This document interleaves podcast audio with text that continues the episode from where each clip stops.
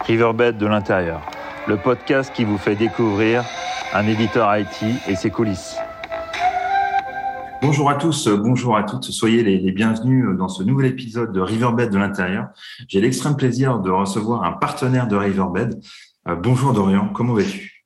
Bonjour Olivier, bonjour à tous. Eh bien écoute, ça va très bien. Impeccable. Bah, écoute, euh, ce que je te propose, c'est que, tu te présentes euh, auprès de nos auditeurs. Et puis en même temps, je pense qu'il y a quelques actualités au sein de Ténédis. Dis-nous tout. Effectivement, donc pour ma part, euh, je suis le directeur commercial de, chez Ténédis qui devient Interdata. Donc c'est aussi le sujet brûlant du moment.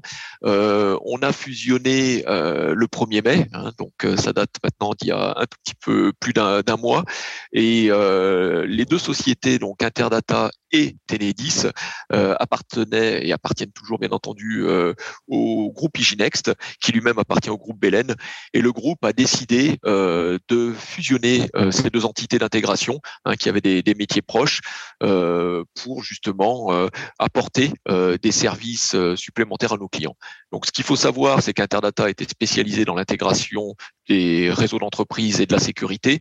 Tenedis, spécialisé dans tout ce qui concerne l'observabilité et la performance IT. Et le but, bien entendu, va être de croiser et de proposer des catalogues de services des deux sociétés sur leurs marchés respectifs. D'accord? Donc l'idée, bien entendu, est d'asseoir le développement de nouveaux services sur ces bases clients plus larges, de devenir un acteur euh, un peu plus de poids par rapport à nos compétiteurs, hein, afin de rassurer à la fois nos clients, nos prospects, nos partenaires et nous-mêmes quelque part, et nous renforcer sur des marchés où s'opèrent des transformations rapides hein, et importantes. On le voit ces derniers temps, euh, où il y a de plus en plus de, de convergence, typiquement de la sécurité et de l'observabilité. Hein. Donc le fait de l'avoir avant dans deux sociétés distinctes, euh, c'était pas le meilleur moyen et la manière la plus agile de pouvoir justement euh, adresser nos, clients. Ok, donc une top euh, combinatoire, une top combinaison pour les clients, je dirais, de profiter des, du des deux mondes euh, sur une même, une même entité, en plus avec deux sociétés qui sont rentables et profitables, hein, d'après ce que j'ai compris. Donc c'est vraiment un vrai plus pour, pour les clients Riverbed d'avoir cette conjonction de marchés qui sont en plus, enfin, clairement, les demandes sont extrêmement fortes. Quoi. Euh, je te confirme effectivement qu'on a attendu, euh, effectivement d'avoir deux entreprises avec une bonne rentabilité pour mener cette fusion. Hein, parce que le but d'une fusion, c'est n'est pas de la, subir, mais au, contraire de la provoquer euh, pour pouvoir investir et se développer. Et c'est ce qu'on est en capacité de, faire aujourd'hui.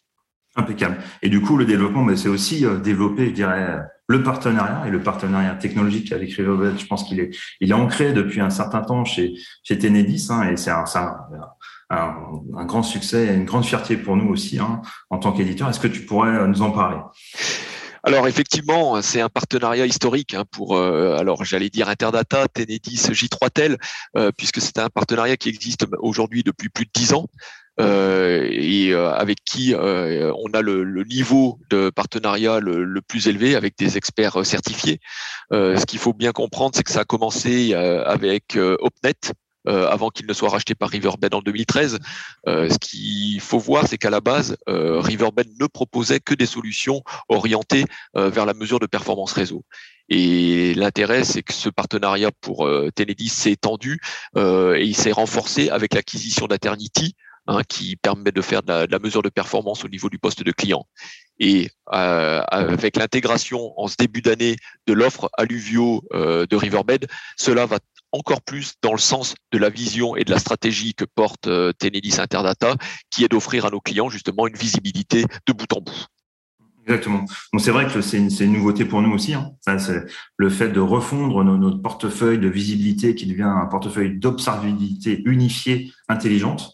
Donc ça, clairement, c'est la nouveauté d'Alluvio avec notre PDG qui a décidé d'investir, de, mettre sur la table 100 millions de dollars en plus sur un effort R&D existant. Donc, sachant que notre ratio euh, chiffre d'affaires, euh, bah, c'est un milliard, donc ça fait 10% en plus sur la R&D existante. Donc, c'est quand même euh, conséquent pour l'orienter complètement stratégiquement sur le marché de l'observabilité, qui peut avoir des, des, des, des points de convergence avec la cybersécurité. Donc, intéressant dans le cadre de, la, de, je dirais, de, ta fusion de société. Ça, c'est une, une chose, je dirais, parallèle. Mais c'est surtout l'idée d'aller vers quelque chose qui est déjà existant chez nous et qui se renforce, c'est Eternity, d'aller vers le cloud, d'aller vers des services SaaS et d'aller vers une visibilité à travers le poste de travail qui a différentes vertus, hein, notamment de, donner une meilleure visibilité à nos clients et d'aller ensuite plus loin, euh, de leur permettre de faire une corrélation automatisée avec une IA. Ça, c'est une nouveauté qui doit sortir d'ici la fin de l'année. En, tout cas, on souhaite ardemment pour nos clients. Il y a des bêta-testeurs déjà en France, hein, chez les clients grands comptes.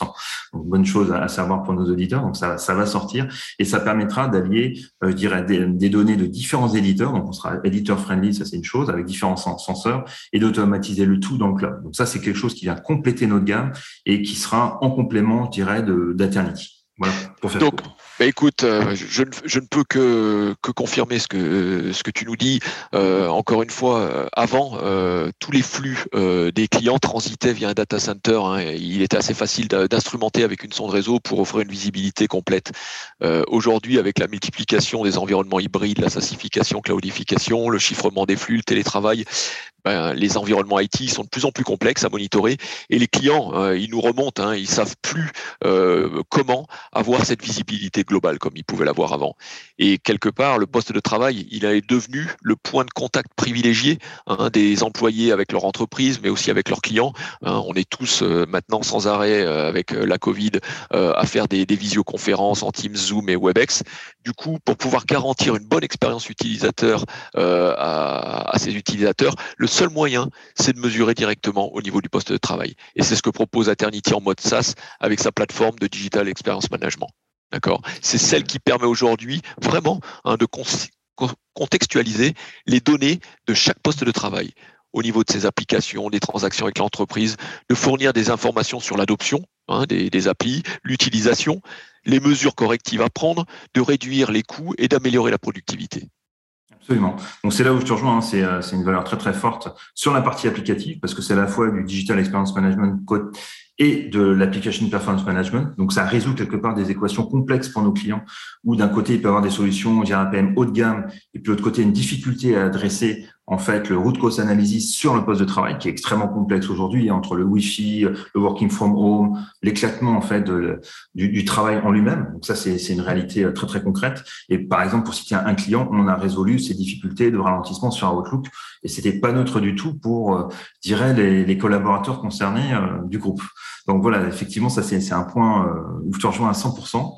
Et en même temps, j'aimerais enchaîner sur quelque chose de plus personnel, quelque chose que toi tu ressens en tant que directeur commercial et qu'est-ce qui te fait vibrer le plus, Dorian, dans ton quotidien?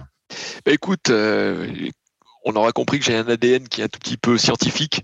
Hein, mmh. Donc, euh, ce que j'aime particulièrement dans notre secteur d'activité, euh, ce sont ces technologies qui évoluent en permanence. Hein. On a sans cesse besoin de, de se réinventer, d'apprendre au quotidien pour rester compétitif.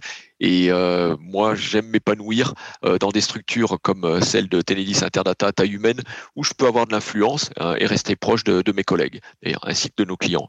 Donc, j'aime cette, cette compétition et, et, le dépassement de soi, que ce soit d'un point de vue perso en sport. Hein, je suis un féru de course à pied, donc c'est quelque chose que je pratique trois, quatre fois par semaine et j'aime pouvoir justement m'organiser des, des objectifs avec des trails plus ou moins longs, mais aussi dans le business. Hein, et c'est pour ça que je, suis, je me suis très rapidement orienté euh, vers la vente hein, euh, pour avoir ces, challenges et ces objectifs. Super mindset. Bah, merci infiniment, Dorian, pour ce témoignage. Très beau témoignage. Euh, merci à nos auditeurs aussi et je vous souhaite à tous et à tous une excellente journée. Merci. Merci Olivier. À très bientôt. Si cet épisode vous a plu, laissez-lui 5 étoiles sur Apple Podcast ou sur Spotify. À très bientôt.